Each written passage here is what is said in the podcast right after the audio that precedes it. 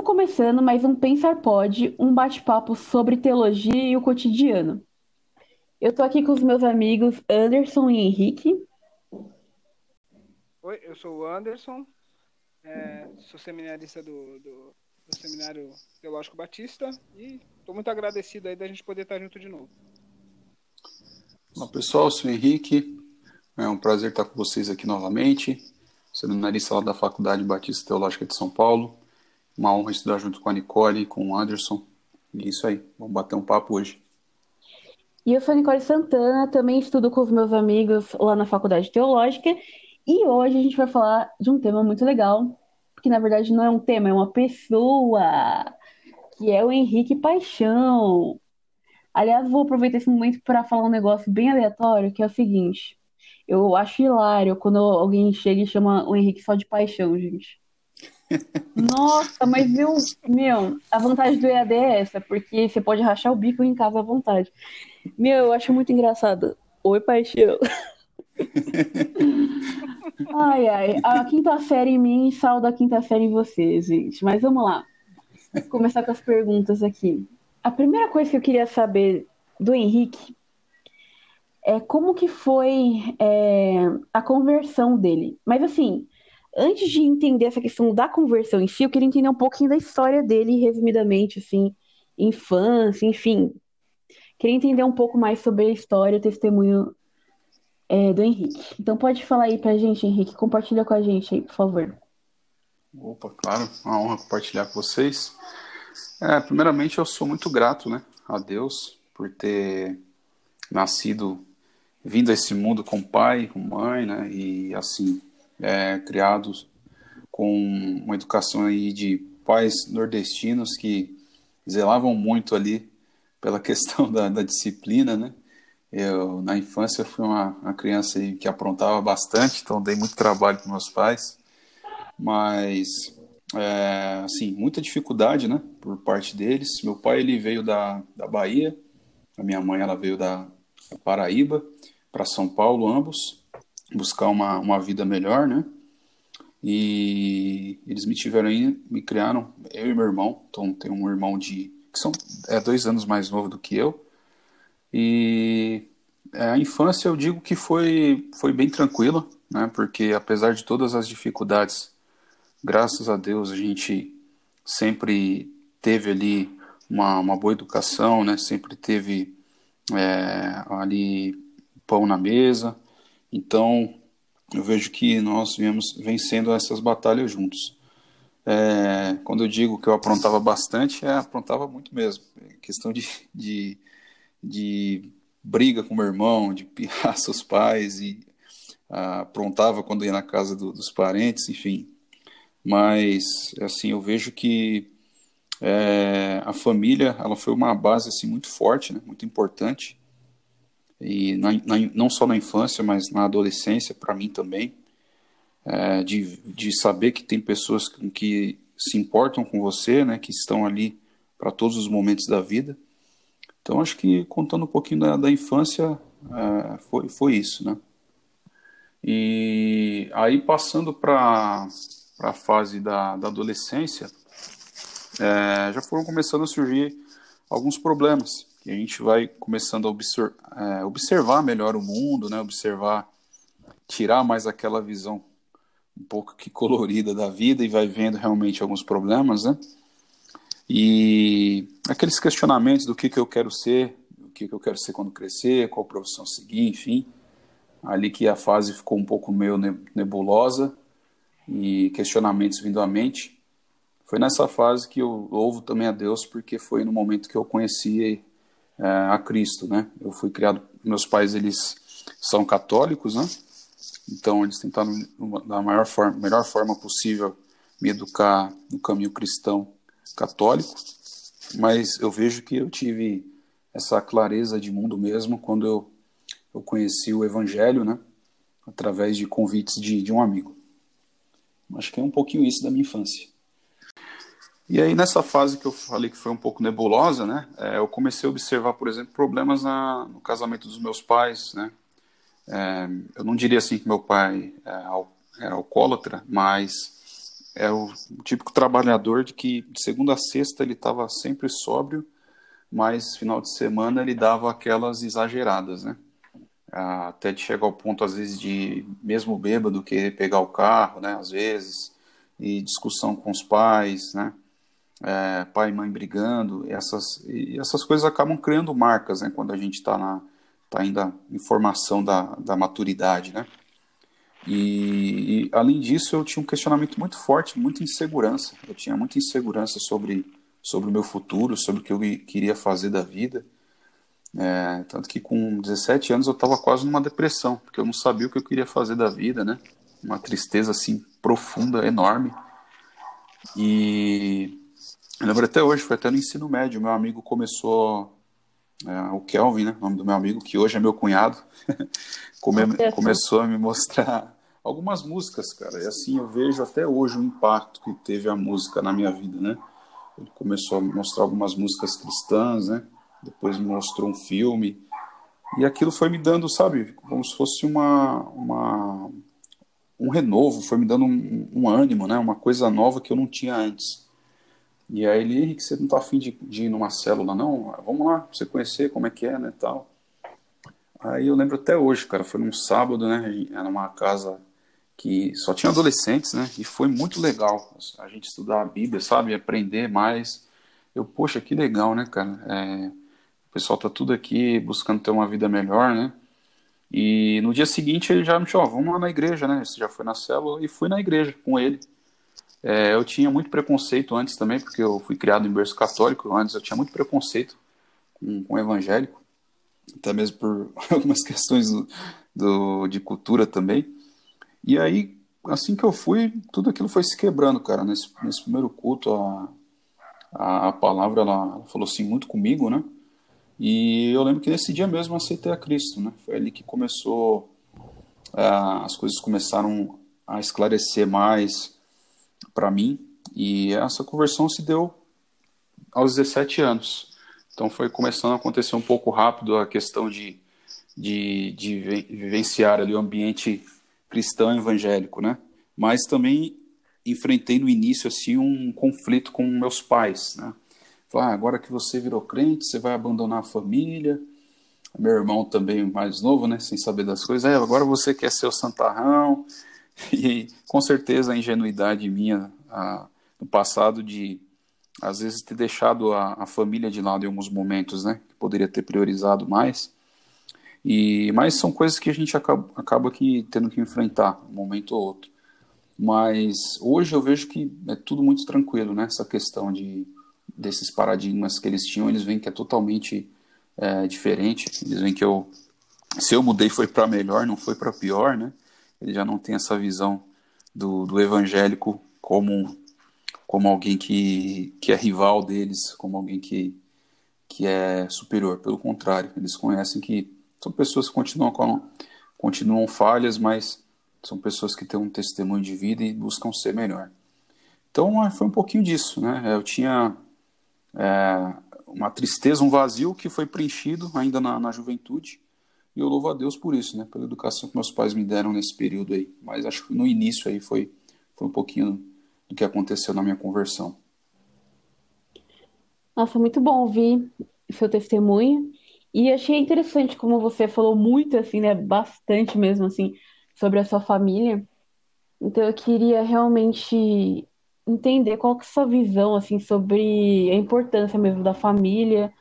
Até pensando nessa, nesse ponto de vista da formação, né, do indivíduo e também, né, nesse ponto de vista da conversão, né? Porque às vezes realmente, como você falou, às vezes a pessoa se converte e acaba deixando a família, não só a família, né, os amigos também, enfim, acaba deixando as pessoas de lado às vezes, né? E como é que você enxerga essa questão aí? Olha, quando eu vejo que a família ela é primordial, porque por mais que meus pais eles tivessem me criado no a cultura católica, eles tentaram me, me levar para mais perto de Deus da forma que eles conheciam, né? Que foi a forma que eles conheceram. E eu sou grato por isso hoje também.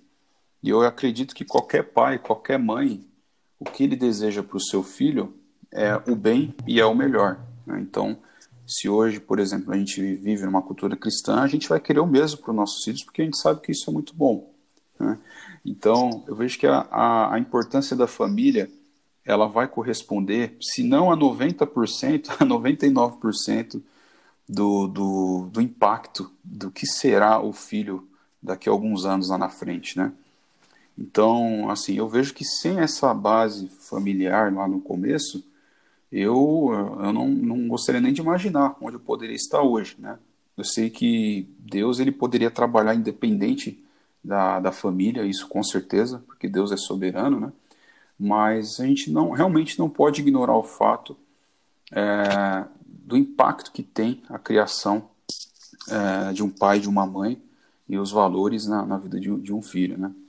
Então, para mim, a, essa importância da, da família ela é primordial, não somente no sentido é, religioso, mas em todos os outros aspectos. Por exemplo, o sentido de, de caráter, né? Eu lembro até hoje que, é, quando eu era mais moleque, assim, às vezes eu pegava brinquedo da casa de amigos, chegava em casa, meu pai, bravo ali com a cinta, me fazia ir lá devolver. Né? E hoje, se de repente eu não tivesse aprendido aquilo, né, como que poderia ter sido, né? Mas questão de caráter, ela, ela, é muito importante. E tantos outros, minha mãe, por exemplo, né, eu tive aquela fase rebelde, né, de responder minha mãe, de, de desobedecer na, na, na adolescência ali também. E depois de um tempo, é, foi como se tivesse dado um estalo assim na minha mente. Eu, poxa vida, o que, que eu estou fazendo na minha vida, né? Eu não vou ter minha mãe para sempre tudo aquilo que ela se dedicou, tudo aquilo que ela investiu, tudo aquilo que ela não teve, tenta é, estabelecer para nossa família, para mim, e eu estou honrando ela dessa forma. Então, é, esse momento foi um estalo, assim, um questionamento para mim bem, bem real, que eu comecei a valorizar ainda mais a, a família. Muito bom. Anderson? Legal, muito bom te ouvir falar sobre a família, Henrique. Eu queria seguir essa linha aí. Primeiramente, eu queria saber se você é casado, se você é casado, se você tem filhos e se tem vontade de ter, né? E que você partilhasse a sua idade aí, porque essa voz de radialista aí a gente fica meio. Anderson, obrigado. Então, eu tenho 28 anos, né? Faço, nasci 15 de junho de 92, então esse ano eu faço 29. Sou casado, sim, com a Vitória, minha esposa. Ela tem 24 anos, completou agora 19 de janeiro, né? Nasceu em 97. E eu, sim, com certeza. Tenho, não tenho filhos ainda, mas tenho, tenho planos aí de ter, né? É, com certeza, se Deus permitir aí, quem sabe, se não nesse ano, no próximo, mas é, Olha só, rapaz. eu tô casado há, há, dois anos, né? Casei no dia é, 14 de julho de 2018, então estamos indo aí para três anos já de casados, então eu vejo que é, é o ciclo natural, é o momento de, de ter também um, um, um guri ou uma guria aí em casa, né? Vai trazer muita alegria com certeza. E meu irmão, né? Já falei, né? Tem um irmão mais novo, é, meus pais, graças a Deus, são, são vivos ainda hoje. Meu pai tem 62 anos, minha mãe tem 55. Também tem onde ter meus sogros, meus cunhados. Então, acho que é, é isso um pouco aí. Legal. Agora, fala para mim aí rapidinho. Todos queremos saber como é que foi que você conheceu sua esposa. Muito bom, Nicole. foi engraçado. Quem, porque... tomou, quem tomou atitude primeiro? É até, engra... saber. é até engraçado isso, porque eu já, já fui muito vítima de brincadeira de falar, ah, o cara fulano tá vindo na igreja só por causa da mulher, depois que arrumar a mulher vai, vai cair fora, né? Eu fui bem vítima disso porque, como eu contei no começo, é, eu conheci a Cristo através do meu cunhado, né? O mais velho, que é o Kelvin, ele que foi a pessoa que estudou comigo no ensino médio, né? Começou a me mostrar músicas, filmes, aí a gente foi criando uma amizade. E aí teve um dia que ele me chamou na casa dele para jogar videogame. aí lá eu conheci, que eu vi a irmã dele, né? E ela, na época ela tinha o quê? Ia fazer 15 anos. E eu acho que eu tinha 19 já. Eu falei, nossa, o que, que eu tô fazendo na minha vida, né? Muito nova e eu contar pro meu amigo que eu, tô, que eu gostei da irmã dele, ele vai me matar, né? E aí eu não contei por um tempo, deixei, né? Só que o que acontece? Eu fui desenvolvendo uma amizade e irmandade com os pais dela muito forte, eles gostaram muito de mim, né? É, principalmente com a mãe dela, né? É, uma mulher de oração, e eu conversava muito com ela. E aí um dia eu me abri, só que antes disso eu, eu, eu fazia uma coisa que era bem assim, algo muito simples, só que eu me recordo até hoje, eu escrevia algumas orações, né? Eu tenho esse caderno até hoje. Eu escrevia algumas orações como se fosse uma conversa com Deus. Oh, meu Deus, é, te agradeço pela minha família, te peço que o Senhor os guarde, né? E também te peço que o Senhor me conceda a honra de um dia casar com a Vitória, né? e aí eu escrevia isso, cara. E aí, observando esse, esse caderno, eu vi que foi quase, acho que foi um período de quase um ano, né? Aí um dia eu me, não aguentei mais, me abri com a mãe dela. E a mãe dela, sem saber o que falar, meu Deus, ela é uma criança, você tem certeza disso?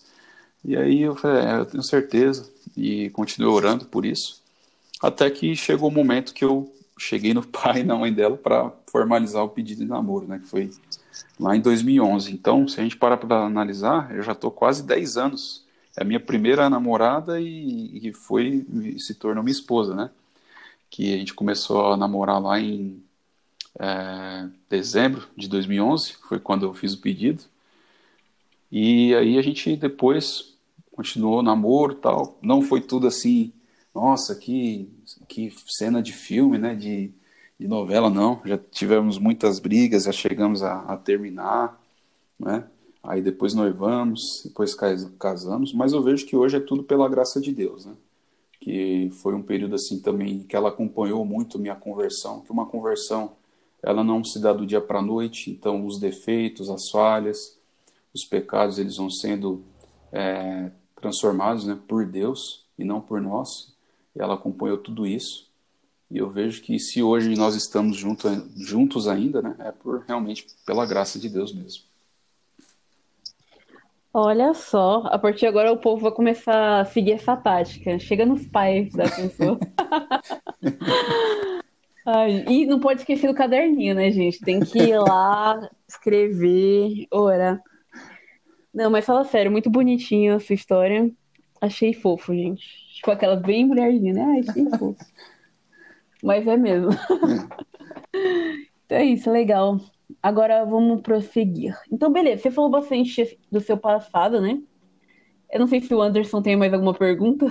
Se quiser fazer mais uma pergunta, Anderson. Não, eu só tenho que acrescentar uma coisa. Achei fofo. Ah. Achei fofo. Realmente. Fofo. é, beleza, você falou sobre o seu passado, agora nós queremos saber é, do seu presente. O que, que você faz hoje, como, do que, que você trabalha, como é que tá sendo assim, a sua vida nesse sentido, assim? É, então, como eu tinha falado, eu tinha muito essa, essa dúvida, né? muita insegurança lá na, na, adolescência do que, que eu queria fazer, né? Não tinha muito assim, apesar do meu pai sempre ter incentivar a estudar, mas eu não via muito assim um norte do que fazer, para onde seguir. E aí eu fui meio que, às vezes, seguindo, ouvindo o conselho de um, de outro. E depois de terminar o ensino médio, cheguei até é, fazer cursinho, enfim, tentar aplicar para outras áreas. E aí não tava, tava muito indeciso ainda. Eu falei, cara, quer saber? Eu vou estudar TI. Quando na época lá eu tinha começado uma, um curso, né? Foi até na Fatec na época. Aí não gostei muito do curso, fiz um ano, parei o curso. Eu lembro até hoje, no, acho que no mesmo mês que eu parei, uma empresa me ligou para trabalhar na área que eu parei de estudar. aí eu falei, meu Deus do céu, agora eu vou ter que voltar, cara, porque apareceu na área e eu posso crescer, né, nessa área aí. E aí foi quando eu voltei, é, fiz essa graduação lá de redes, né, de computadores, três, três anos, terminei. E aí é, Deus me deu uma graça também de meu pai com, com muita dificuldade poder ter investido em mim, né, com um curso de inglês, eu é, estudei inglês aí uns bons anos, e aí, é, depois desse, dessa primeira faculdade, eu fiz uma pós-graduação também em governança de TI, né? E fui passando por algumas empresas aí. Comecei trabalhando como terceirizado, lá no Morumbi, lá na Nestlé, na Stefanini. Depois disso, fui trabalhar na C&A, essa loja de, de roupas aí, mas trabalhava na área de TI pela Algar, que é uma outra empresa. Depois fui efetivado. E depois de um tempo, fui trabalhar numa empresa indiana, a TCS.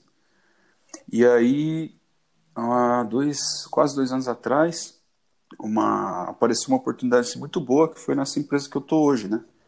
Que é uma empresa do, do ramo é, agrônoma, empresa de agronomia, que é a Corteva, né? Que é, para quem conhece as empresas do POM, Pioneer, essas empresas antigas. Então, sempre trabalho na área de TI. Já estou aí há quase é, nove anos, nessa, mais de nove anos, na verdade, na área de, de tecnologia.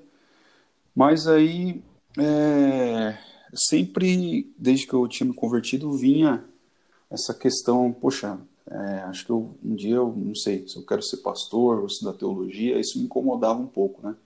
Mas eu fui seguindo, eu vejo que eu me encontrei depois dessas dúvidas que eu tinha lá na adolescência foram sumindo com o tempo. Eu vi que a partir do momento que eu fui buscando em Deus uma direção, tomei uma decisão, né? E fui seguindo. Eu vejo que Deus ele foi meio que assim é, direcionando. Então acho que é um pouquinho aí do que eu faço hoje. Legal. E você falou um pouquinho sobre isso, né, com relação à questão da teologia, mas eu queria entender um pouquinho melhor como é que você acha que é possível para um cristão, até pensando nessa parte mais é, de uma pessoa que entende seu chamado, assim, como aliar, né, os seus sonhos profissionais de carreira, assim, né, com essa questão do chamado e a vida cristã de uma forma geral, né? Muito boa pergunta, Nicole. Eu vejo que às vezes a gente acaba é, tendo essa dúvida porque é a nossa forma de pensar, a nossa cultura de separar muito as coisas, né? De separar, por exemplo, a ah, minha vida pessoal, vida na igreja, minha vida profissional, e sendo que nós temos uma única vida, mas às vezes é automático, às vezes a gente acaba separando, né, por áreas. Então acho que para o cristão ele deve evitar fazer essa separação. Ele deve saber de que se ele, a partir do momento que ele se tornou cristão, é, em qualquer lugar que ele estiver, o que ele, o que ele estiver fazendo, ele vai estar tá vivendo o chamado dele, ele vai estar tá seguindo a Cristo ainda. E eu acho que isso ficou mais leve para mim a partir do momento que eu entendi. Eu falei, poxa, por mais que eu esteja trabalhando aqui com computador, eu posso dar o meu melhor aqui, ajudar as pessoas e as pessoas vão reconhecer no meu trabalho, poxa, eu sei que eu posso contar com um cara ali que ele vai, vai me ajudar com isso, e eu vou estar honrando a Deus, porque de acordo com os propósitos da empresa, se forem saudáveis, e eu também estiver fazendo o meu melhor ajudando, é, com certeza isso vai estar contribuindo para um mundo melhor automaticamente. Então, sim, é possível sim um cristão aliar os seus sonhos profissionais né, ah, e da, da carreira porque tudo está interligado. Né? Então, acho que, que muito fala disso também, como é, o próprio C.S. Lewis, né? É, de que a nossa vida ela, ela deve ter esse impacto. E que quando ele voltar, ele nos encontre fazendo isso. Não apenas coisas, vamos dizer assim, é, na igreja. Mas se eu tiver, por exemplo, na minha empresa, eu estiver na rua, em qualquer outro lugar, que as coisas que ele me encontrar fazendo sejam saudáveis e sejam de acordo com a vontade dele e sejam edificantes de alguma forma. Então acredito que dessa forma o cristão ele pode sim alinhar os seus objetivos aí. Legal. Anderson? Bacana. A Nicole roubou minha pergunta, mas enfim, vamos lá, vamos seguir. É... é... Eu queria saber que se na sua adolescência, né, você falou um pouco sobre o sobre a, a sua vivência com a família da sua esposa, falou sobre você ter se perdido um pouco, né, sobre o que fazer, mas no seu íntimo você tinha um sonho de ser outra coisa sem ser sem se aprofundar na TI ou na teologia, você você tem você tem ou teve um sonho de, de, de em uma outra profissão? Diz aí para mim. Sim. É, nessa fase, Anderson, é, confesso para você que eram, eram diversos, né? Então, já passou pela cabeça de ser jogador de futebol, que acho que é quase todo menino isso. É, na fase lá da escola, às vezes começava a surgir um pouco ali de querer ser professor, né? tanto que eu já cheguei a dar aula mesmo de informática, já dei aula de inglês também, acabei não falando isso, mas já dei aula. É, mas realmente eu vou falar para você, eu não tinha muito claro isso, eu não tinha muito claro o que eu queria ser, não. Isso meio que veio é, se tornando com o tempo, e até porque eu não tinha muito essa visão de mundo do que do que, que eu poderia de como é, eu poderia contribuir com um, o que eu sei fazer, com qual seria o meu papel no mundo, né? Então acho que com o tempo, conforme eu fui descobrindo isso, o meu papel nesse mundo, aí sim eu fui, foi ficando realmente mais claro. Mas acho que lá na adolescência não eram ainda assim tão claros para mim. Hoje eu fico muito feliz, às vezes, de ver uma criança, ver um adolescente, poxa, o cara ali, a menina ali, já sabe, ela já sabe o que ela quer ser, sabe? Com convicção. Eu não tinha é, essa convicção ainda. Entendi. Agora, partindo um pouco mais é, para essa área da questão da teologia mesmo, né? Você até comentou um pouquinho por cima, mas eu queria entender um pouco melhor, assim, é, o motivo mesmo, assim, né? O porquê você decidiu estudar teologia, assim. Sim, é, quando eu me converti aos 17 anos, é, eu fiquei assim, literalmente ah, cativado pela palavra de Deus, né? Eu lembro que às vezes eu chegava em casa, é, depois do culto eu vinha sozinho assim, caminhando, né? Voltava, eu lia a Bíblia assim, eu li, eu li a Bíblia muito rápido, ela depois que eu me converti, assim, de capa a capa mesmo algumas vezes. E lendo a Bíblia, tinha dias assim que eu, que eu chorava, cara. Eu falei, meu, isso aqui é tão profundo, né? E eu não queria sair daquilo ali, sabia? Eu queria, era tão prazeroso eu aprender eh, e sentir o Espírito Santo de Deus trabalhando e, e falando comigo. E eu queria aquilo ali a todo momento. Né? Então, aquele primeiro amor ali da conversão, para mim, foi muito forte. Então, se você me falasse assim, ah, por exemplo, naquela época que eu aceitei a Cristo, falando, meu, começa a teologia amanhã, eu começaria. Aí eu fui conversar com meu pastor nessa época, ele falou, ele me deu alguns conselhos, né? Falou para para eu primeiramente focar na, na questão da de ter uma profissão no sentido de, de, de pensar do que eu poderia fazer, né, para ter uma outra renda e depois fazer teologia. Eu vejo assim, eu compreendi o, o conselho dele na época. Né, eu vejo que há, há, diversas opiniões sobre isso hoje, né? Mas eu entendo que naquele momento, se eu tivesse feito, cara, teria me poupado de tanta coisa, sabia? É, teria, eu não sei, né? Às vezes até eu estou supondo aqui, mas eu vejo que foi um sonho postergado, né? Então, dez anos depois eu pude voltar e realizar esse sonho, que foi ano passado, né? Que eu comecei a fazer mesmo. Mas nesse tempo que eu decidi não fazer, é, ou seguindo conselho de pessoas para fazer outras coisas, eu vejo que às vezes eu fui postergando o que realmente eu poderia fazer para priorizar o que de repente é o meu chamado, né? Então, é, eu decidi estudar depois de 10 anos, porque aquele, aquela chama, sabe, aquele incômodo no coração para fazer, para ir atrás, voltou mais forte justamente 10 anos depois, né? Mas nunca tinha saído de lá de dentro. Mesmo eu estando lá em outro, estudando outras coisas, nunca havia saído de lá. Eu também me sentia meio que, que fora de contexto em alguns momentos é, dos lugares onde eu estava. Então, aí foi o momento que realmente que eu vi. Falei, não, agora nada vai me impedir, eu vou, vou correr atrás disso. É, se Deus permitir, eu vou concluir, vou até o final. E agora estamos aí no segundo ano, né, juntos, e creio que temos ainda um longo caminho pela frente, mas creio que e peço a Deus que Ele nos conceda essa, essa honra de permanecer e concluir. Legal. Anderson, você tem alguma pergunta aí para o nosso amigo? Sim, sim. É, o Henrique falou sobre a conversão aos 17, o impacto pela leitura da Bíblia e, e o primeiro amor, né? O primeiro, aquela coisa diferente, talvez, né? Eu acho que a minha pergunta vai nessa direção. O que que mudou, Henrique, para você? Daquele Henrique de 17 anos, né, apaixonado pela palavra, lendo a Bíblia de capa a capa, e o Henrique hoje, né? essa vivência depois, apesar de você ter dito que isso nunca saiu, esse desejo nunca saiu de você, mas mudou. O que que mudou? Melhorou? Piorou? Conta para nós.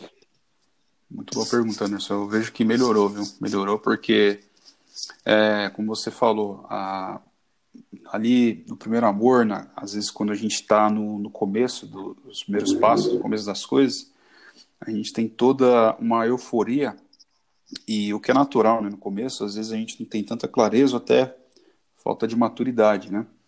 Então eu vejo que os tropeços da vida, as quedas da vida, também contribuíram para que hoje eu tivesse é, soubesse esperar mais em Deus. Né? Então eu vejo que tudo isso fez parte, fez parte da jornada. Então eu ter esperado todos esses anos para estudar teologia, é, eu ter estudado outras coisas, ter me casado, ter tido bons relacionamentos, relacionamentos ruins, eu ter tido é, alegrias e tristezas, enfim tudo que foi acontecendo nesse período foi contribuindo para cada coisa e ainda está. Não está nada pronto ainda em mim. Né? E eu vejo que Deus ainda está trabalhando. Então eu vejo que hoje é, aquele Henrique ele está melhor sim. Ele, ele está mais ciente porque não era o simples ler a Bíblia, não era o simples ir à igreja, não era o simples se dedicar que iria me fazer mais ou menos próximo de Deus, mas sim compreender de que é ele quem está agindo, né? independente de, de ações humanas, independente de perspectivas humanas, e independente, inclusive, é, de interferências e falhas humanas. Então, eu acho que hoje é, eu compreendo melhor o sentido de esperar em Deus, de ter mais, mais fé em Deus. Eu vejo que o passar por alguns problemas, passar por alguns tropeços, me fizeram ainda mais compreender o que é realmente ter fé. E eu acho que a gente só aprende isso na prática, né? Porque às vezes, às, às vezes a gente tem essa noção de que, eu falo por mim, tá? É, de que o aprender a ter fé vai ser algo teórico, mas é, o, o sofrer ali na pele não vai ser tão prazeroso para você produzir os frutos do, do ter fé. Então eu vejo que esse período ele foi realmente forjando isso em mim. Muito bom. E eu tenho uma pergunta que é o seguinte, já que estava falando sobre fé, momentos difíceis, eu queria é, saber de você como foi lidar, né, com essa questão de igreja, né, vivendo muito tempo na igreja local, como foi lidar para é, para você com os defeitos dos outros, né, os erros que as pessoas cometeram com relação a você e como foi lidar também com os seus defeitos, né? Com as suas limitações, assim.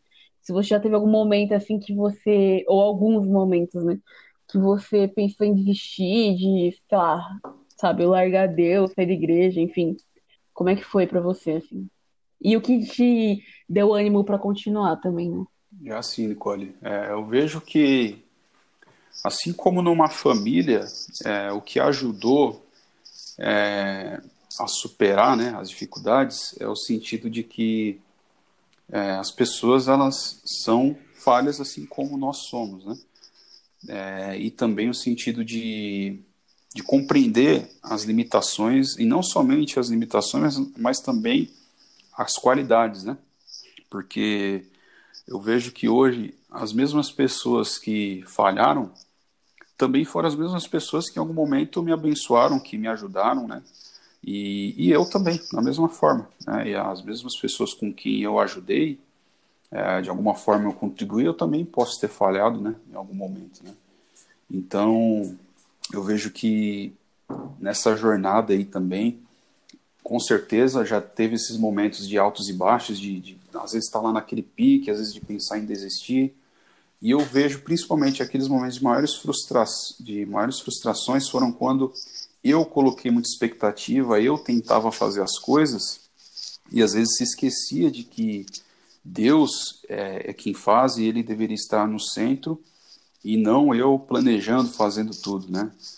É, mas uma coisa assim que eu vejo que foi muito difícil passar, não foi nada agradável, foi realmente é, um momento que eu tive um conflito, né, no meu casamento, né? Então foi bem difícil passar por isso, não foi agradável lidar com questões na, na igreja, né? E, e às vezes até conselhos de pessoas que não, não estão tão preparadas para dar conselhos. E você nada como uma pessoa assim, você encontra nesse momento uma pessoa, sabe, é, que se coloca na dor do outro, que é sábia, que vai simplesmente estar ali com o intuito de te ouvir, de orar. E então acho que esse lado de ouvir mais, falar menos, é, também aprendi muito com isso, momentos que eu posso ter jogado, posso ter falado e também é, depois de ter sofrido na pele algumas situações, é, acho que a gente vai ficando mais mais preparado nesse sentido, né? Mas é um contínuo aprendizado, né? É, na família até hoje, a gente tem conflitos, aprende ali, ouve ali, erra dali, acerta aqui. Então eu vejo que o que a gente deve praticar é o que está lá em Tiago, né? Que é o perdão contínuo, é o confessar contínuo um ao outro, mas de maneira nenhuma é, abrir mão da, da comunhão, abrir mão de, de estar é, em conjunto, de estar em família. Muito bom. Tem alguma pergunta, Anderson? Não, eu só queria fazer um comentário a respeito da, da, da importância da família, né? O, o, o, Henrique fala. E eu acho muito bacana. Ele, na primeira fala dele, ele fala sobre ele, a mãe, o, e o pai e o irmão. E aí ele vem trazendo, né? Ele entra na família da, da, da esposa, né? E é uma grande família. E aí ele casa e ainda tem a família da esposa, e aí vem a igreja, a família dele cresce, né? E aí ele termina a fala dele falando sobre o perdão contínuo, né? Como é bonito isso, né? Como é como a cola dessa família, a base da família é o perdão, né? Como é que a gente erra e, e, e, e as pessoas erram com a gente, a gente se perdoa por errar com o outro e perdoa o outro, né? A partir do perdão, do nosso perdão. Muito bacana, muito legal, edificante. Obrigado. É verdade. Ele realmente trouxe desde a família, tipo, os pais, a esposa, né? E a igreja como família também, né? Legal isso. Bom, para finalizar aqui, eu queria saber quais são seus planos para o futuro. Olha, Nicole, eu, eu espero poder continuar estudando, né? É, hoje aí fazendo bacharel de teologia. É, gosto muito né, daquilo que eu estou que eu fazendo hoje, aprendendo muito com vocês aqui, com nossos amigos lá da sala, com os professores. E uma vez que nós começamos a, a estudar, nós vemos que a nossa responsabilidade ela não, não existe assim, ah, concluir, já está pronto, né? Eu lembro até hoje, né, quando a gente tinha aquela ilusão, não vejo a hora de terminar o ensino médio, aí depois, não vejo a hora de terminar a faculdade. Isso, na verdade, eu acho que que não, não termina. É, muito pelo contrário. Quem sempre deseja estar aos pés de Jesus vai precisar estar disposto a, a ter o vaso quebrado. Então, o vaso quebrado é, às vezes, ter o, as opiniões quebradas, é, a, é os pressupostos questionados. Então, isso eu, tenho, eu encontrei quando eu comecei a estudar teologia. Muita, muita daquilo que eu tinha de visão de mundo, muito daquilo que eu tinha de conceito, eu tive que abrir mão realmente do que é verdade, do que não é, do que era certo, do que não é, e também ter a humildade de que eu não, não sei tudo, não estou preparado para tudo, muito pelo contrário. Então, o que eu vejo para o futuro é isso: é continuar estudando, né? É, continuar lutando para ter é, a, família né, unida, família é, principalmente diante aí de Deus, né, que não é algo fácil, e também, se possível, continuar servindo, né? servindo é, de várias formas, não somente na, na igreja, mas servindo aos, aos, amigos, colegas e qualquer outra missão que Deus venha me colocar, ou qualquer outro lugar que Deus venha me colocar. Eu acho que é isso. A gente sempre tem sonhos, né? Então, é, sei lá, esse dia eu estava até conversando com a minha esposa, né? A gente tem um cachorrinho. A gente tava pensando, meu, eu queria muito ter uma casa com, com jardim, né? Uma casa com jardim grande para brincar com o nosso cachorro. Essa é legal você ter esses, esses sonhos, né? Você começa a ter perspectivas. Então, eu acho que uma coisa que eu não tinha muito e me prejudicou era, era sonho. E hoje eu, eu tenho isso. Isso nos ajuda a olhar mais para frente. Então, nos momentos que a gente passa por algumas frustrações, algumas perdas na vida, é, naturalmente a gente acaba deixando de sonhar, né? mas eu vejo que nós não podemos deixar de sonhar, principalmente com Deus, é, que Ele venha nos ajudar a ter novas perspectivas, que Ele venha nos ajudar a ter esperança para o dia de amanhã e quem sabe o que o meu plano ele possa ser estar vivo amanhã e estar alegre, estar ajudando alguém, estar aí observando alguém a crescer, a estar junto aqui batendo papo com vocês. Então, o fato de estar aqui gravando com vocês já é também é, um, um sonho realizado e perspectivas da gente continuar fazendo isso também é um plano aí para o futuro. Então, acho que é, é um pouco disso. Isso aí, muito bom. Obrigada por compartilhar com a gente um pouquinho sobre você, né? Sobre como você pensa, como você enxerga essas questões aí. Muito obrigada mesmo. Eu queria também ouvir as palavras finais aí do Anderson. Eu queria só dar um testemunho, né? Da, até da, da nossa, como é que a gente está junto, né? Como é que nós três se juntamos, né? Nicole, o Henrique, agradecer, claro, da gente poder estar junto, a gente poder aprender junto. Mas a Nicole eu nunca tive com ela pessoalmente, né? A gente nunca trocou uma ideia assim, né? Pessoalmente. Eu tive essa oportunidade com o Henrique. E eu quero dizer que é, a fala dele, o caminhar dele, as pessoas em volta deles apontam para o reino de Deus. Né? É uma coisa bacana, né? De, de poder ouvir o testemunho dos amigos dele a respeito dele. Então ele é esse menino, né? Como é que a Nicole falou, né? Fofinho. tô na pandemia, eu tô mais fofinho, viu?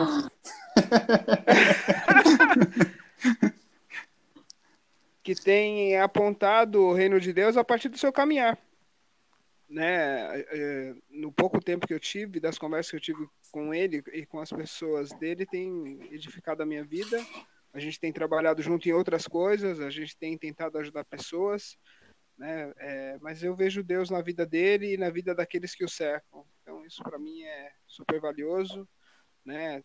Inclua a, a, Nicole nessa conversa, mas hoje a gente está falando sobre o Henrique. Então é, é muito bom ter você, Henrique, como amigo. É muito bom estar com você. Né? Esse tempo pandêmico nos afasta, né? Como também Infelizmente, eu, eh, eu não, não, não sentei com a Nicole, mas tenho certeza que não vai faltar oportunidade. Mas é, é muito bom. É muito bom mesmo ter vocês, aprender com vocês. Mas é, o fato de eu ter sentado com o Henrique, para mim, tem me edificado mesmo. Obrigado, Henrique. Abraço, mano. Eu que agradeço, Anderson. Poxa, é emocionado, cara, de ouvir aí. E uma honra para mim. É, ser seu amigo, né? Ser amigo da Nicole e e também de ter amigos aqui que nos ouvem, que nos conhecem e podem estar mais próximos da gente. É como vocês viram, o Anderson também é fofinho. Entendi isso.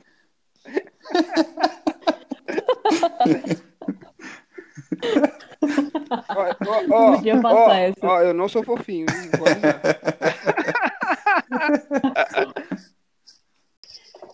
Mas aí, Henrique, para finalizar.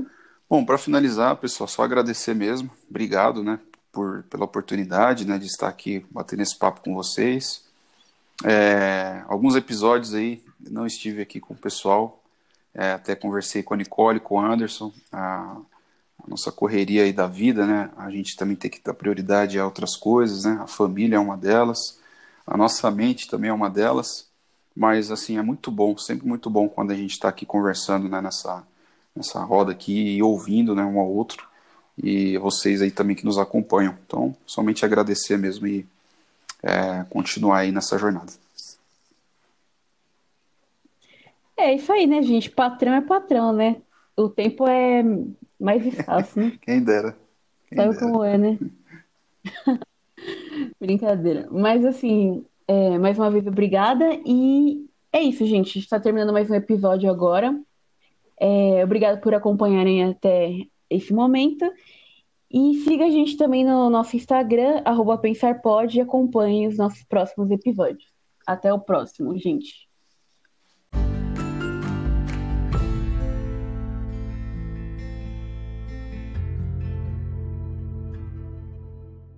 Que tem uma pergunta que você escreveu, aí eu fiz você, nossa, ótima pergunta. Ótima pergunta que eu fiz pra mim. Adorei. Eu sou muito esperto. Eu sou muito inteligente. Na Eu sou zica.